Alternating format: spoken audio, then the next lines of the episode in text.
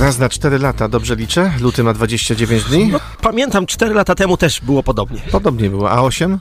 Też. Wydaje nam się, że też. Właśnie w tym roku luty ma 29 dni. Są tacy, którzy tego właśnie dnia świętują swoje urodziny, czyli urodziny obchodzą raz na 4 lata. A porządnie. Ale porządnie. I tak na przykład jest w przypadku Marka Leśniaka czy pani Agaty Wypych, trenerki piłkarek ręcznych Piotrkowi. Dzień dobry, witamy serdecznie. W magazynie Magiel. Robert Gala. Marcin Cecotka. A przy okazji najlepsze życzenia dla jubilatów i solenizantów. Tak, a solenizantów niewielu. Antonia, August, Oswald, Roman. No tak, ale jeśli chodzi o dziwnych solenizantów, to dzisiaj świętują żaby, bo dzisiaj dzień żaby i tosty. Dzisiaj dzień tosta.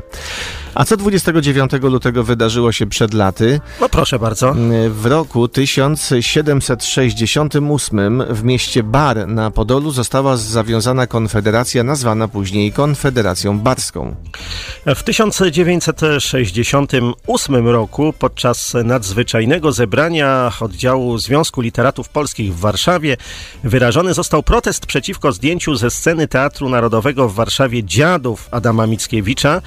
Przy okazji w trakcie obrad Stefan Kisielewski użył w stosunku do władz państwowych takiego określenia, które przeszło do historii dyktatura ciemniaków. Ale czasami się sprawdza takie I powiedzenie. Czasami to jest aktualne, nie tylko w tym 68 roku. Było aktualne, tak. 32 lata temu w sali kongresowej Pałacu Kultury i Nauki w Warszawie odbyła się gala. To była gala piosenki popularnej i chodnikowej. Wtedy jeszcze nie mówiono na tę muzykę disco polo, raczej mówiono, że to jest muzyka chodnikowa. I ta... Lekka, łatwa i przyjemna. Tak, czy przyjemna to może... No, dla niektórych dla, przyjemna, dla niektórych bardzo. skoro to było transmitowane. No, było transmitowane przez drugi program telewizji polskiej. Całą tę galę prowadził nieżyjący już Janusz Weiss. Tak było, proszę Państwa, 32 lata temu. A dokładnie 60 lat temu, w roku 64, ogłoszony został tak zwany plan Władysława Gomułki. To było takie memorandum rządu PRL e, w sprawie wstrzymania zbrojeń jądrowych, choćby w Europie Środkowej. O utworzeniu strefy wolnej od produkcji i magazynowania broni nuklearnej obejmującej Polskę, Czechosłowację, NRD i RFN. Chodziło Gomułce po prostu o potwierdzenie terytorialnego status quo w Europie Środkowej, o uznanie zachodnich granic PRL. To była jego obsesja. Powiedział profesor Andrzej Nowak. To była jego obsesja, akurat w tym przypadku to była taka słuszna obsesja. Tak, dobra obsesja Gomułki. Przedstawiamy temat przewodni. Poważny temat. Wczoraj był luźniejszy, to dzisiaj poważna sprawa. E, coraz bardziej napięta sytuacja polityczna, wojna na wschodzie powoduje, że coraz większej ilości państw, także państw europejskich, mówi się o obowiązku, przywróceniu obowiązku poboru, poboru do wojska. Służby wojskowej po prostu. Czy służba wojskowa znów w Polsce powinna być obowiązkowa, bo przez wiele lat e, była, trwała nawet dwa lata. No ale w ostatnich latach e, zrezygnowaliśmy z tego. Rząd Platformy, postawili... rząd Platformy Obywatelskiej zrezygnował ostatecznie. Ostatecznie tak, e, postawiono na armię zawodową. No właśnie, dobrze czy niedobrze? Czy jednak powinniśmy zostać przeszkoleni na wypadek W? Mm, pan Michał na naszym profilu facebookowym napisał, że najpierw to trzeba skończyć z nawoływaniem do wojny. No i rzeczywiście coś w tym jest. Y, jest taka narracja, która mówi o tym, że ci młodzi ludzie, którzy walczyli w Powstaniu Warszawskim, to byli bohaterowie. Y, jest też druga, która mówi, że no nie należy raczej sprawdzać się w wojnie, tylko nawoływać do tego, żeby wojny nie było. Poprosić pana Putina, panie Putinie, Niech pan nie robi wojny tutaj Niech pan się e, uspokoi, tak. Przecież zagraliśmy panu piosenkę Give Peace a Chance. Tak, panie Putinie, niech pan się tak. wycofa z tej Ukrainy. Ale mm, to może nie poskutkować. Halo, dzień dobry. Dzień dobry. Według mnie to służba wojskowa powinna być obowiązkowa. Byłem w wojsku, wiem co to znaczy wojsko, ale tylko na rok czasu. Mhm. Ale czy to powinna być służba dla wszystkich? To znaczy do Takie przeszkolenie? Dla, dla, wszystkich, nawet ci, co są nawet do sprzątania potrzebni Aha. w wojsku. No to dlaczego taki żołnierz, który jest wysportowany, tego będzie sprzątał? Może to kto inny robić, ale każdy powinien poznać służbę wojskową. Nauczy się rozumu i kultury i odpowiedzialności. Dziękujemy panu bardzo, panie Pozdrawiam. Powracamy do tematu na dziś. Naszym rozmówcą jest teraz e, pan Paweł Mateńczuk-Nawal, e, polski wojskowy, weteran jednostki wojskowej GROM. Dzień dobry. Dzień dobry, witam serdecznie na poranku. E, czy powinna zostać u nas przywrócona obowiązkowa służba wojskowa w związku z sytuacją, jaką mamy? Jesteśmy świadkami, może nawet uczestnikami od dwóch lat. To, co panu powiem, to pana zaskoczę, ale Zasadnicza służba wojskowa w moim przypadku, w mojej wiedzy i z mojego doświadczenia, taka jaka była kiedyś w latach 70., 80., 90., czyli aż po II wojnie światowej, nie, nie powinna zostać przywrócona. Powinno zostać zrobione coś całkowicie innego. Co? Powinniśmy być wszyscy obywatele wyedukowani, jak radzić sobie w trakcie wojny. Bo proszę zobaczyć, jak wygląda wojna. Każda jedna, szczególnie ta na Ukrainie, że to nie walczą tylko żołnierze, tylko wręcz jest przedstawione na czas wojny całe państwo i giną i żony żołnierzy, i pielęgniarki, i lekarki, i cywile, którzy są w domu. A więc jeżeli mówimy poważnie o przygotowaniu się do pełnoskalowej wojny, to powinniśmy mieć społeczeństwo, które w trakcie godziny W całe jest kompleksowo przygotowane do tego, by walczyć. Obawiamy się, że no niestety tutaj dużo jest, bardzo dużo do zrobienia. To też infrastrukturalnie też jest bardzo dużo do zrobienia, bo przecież wiemy, że... Chociażby takie schrony. No nie mamy schronów. Pan mówi o schronach, ale my o nich mówimy tylko i wyłącznie, ale ja mam taką propozycję całkowicie prostą, którą można zrobić jakimś rozporządzeniem, że na, dajmy na to od 1 marca każdy budynek użyteczności publicznej, który jest rozpoczynany, a jest jego budowa, musi być wyposażony w profesjonalny schron, który jest w stanie pomieścić wszystkich użytkowników i jeszcze okoliczne osoby, które są. Proszę popatrzeć na przedszkola, na szpitale, na szkoły płonące na Ukrainie. Tam tych schronów nie było. I tylko, że teraz mamy kampanię samorządową wyborczą. Który samorządowiec wygra tą kampanię wyborczą, że powie, że do każdego żłobka jeszcze trzeba dorzucić 3 miliony złotych, żeby on był, żeby tam był w nim schron. No, raczej, No tak. raczej niewiele takich głosów. E, No, coraz więcej mówi się w Europie, że no ta, ten konflikt e, taki bezpośredni między NATO a Rosją jest coraz bardziej prawdopodobny. Czy to w Pana ocenie realny scenariusz? Tak, ja dzisiaj jestem wykładowcą na uczelni techniczno-handlowej w Warszawie. Kierunek bezpieczeństwo narodowe to jest y, ciągnięcie czy korzystanie z naszej wiedzy historycznej. Proszę mi powiedzieć, kiedy na przełomie wieków w naszej przestrzeni geopolitycznej środkowa Europa, wielka równina nie było zagrożenia wojny. Zawsze było i nic się nie zmieniło. Po pierwszej wojnie światowej ludzie byli bardzo, jakby to powiedzieć, świadomi tego, jak wygląda duża, potężna, wielka wojna i tej wojny już miało nigdy nie być. 19 lat później mamy drugą wojnę światową, e, a u nas w Polsce po II wojnie światowej, proszę zobaczyć, jakie były zamieszki, jakie były bunty. Później była stan wojenny w 81 roku. W 94 dopiero Rosjanie nas opuścili po II wojnie światowej.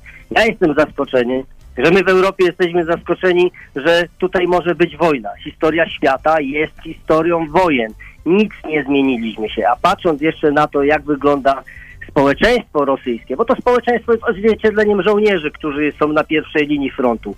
To jest to społeczeństwo, można powiedzieć wprost w dużej części, bardzo, ale to bardzo chętne do tego, by pójść i napaść na inny kraj. Czyli no, gdybyśmy zadali takie pytanie panu, czy wojna przekroczy nasze granice, to, to jakby pan odpowiedział? Ja bym odpowiedział, że wojna na Ukrainie dała nam kolejne 15-20 lat pokoju w Europie.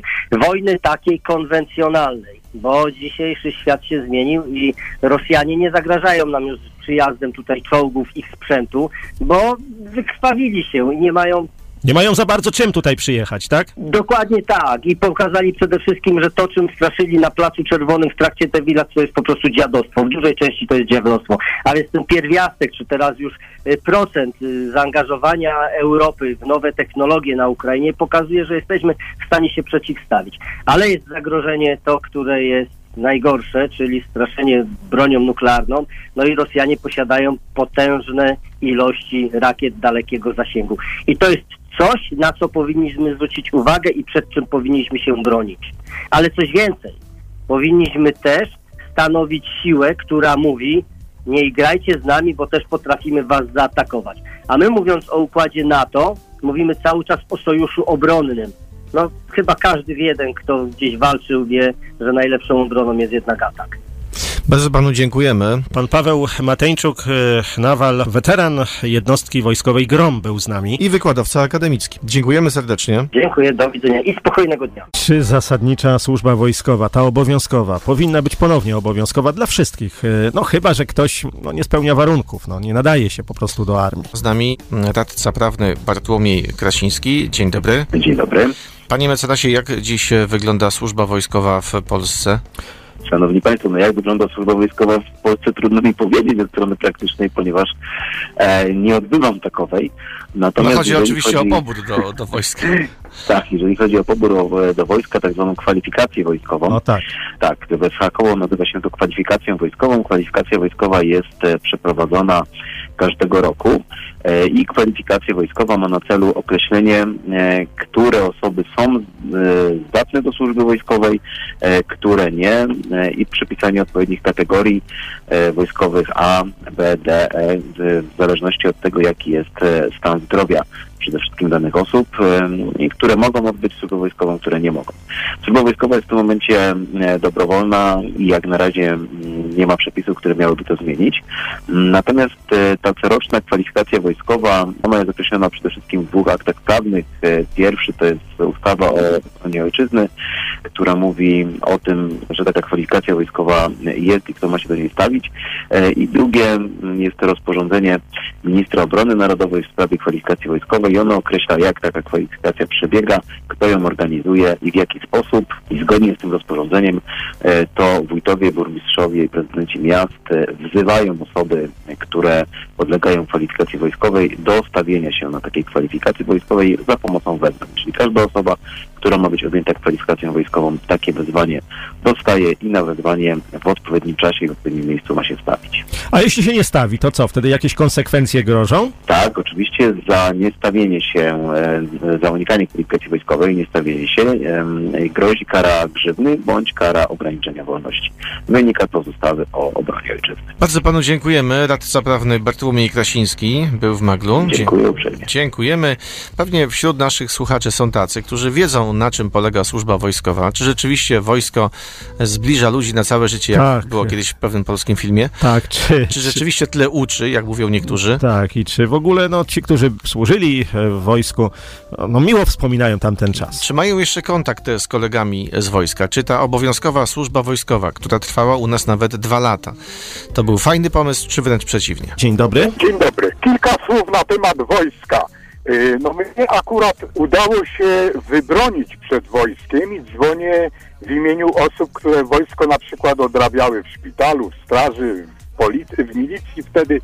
Ja odrabiałem wojsko w szpitalu na ulicy Rakowskiej. Było to tak samo dwa lata, tak jak służba, ale pracowałem tam aż cztery lata, bo tak mi się to podobało. Y, wydaje mi się, że ten okres, który spędziłem w szpitalu, to mnie o wiele więcej nauczył czegoś, co się przydaje w życiu do tej pory praktycznie, niż by mnie nauczyło to wojsko.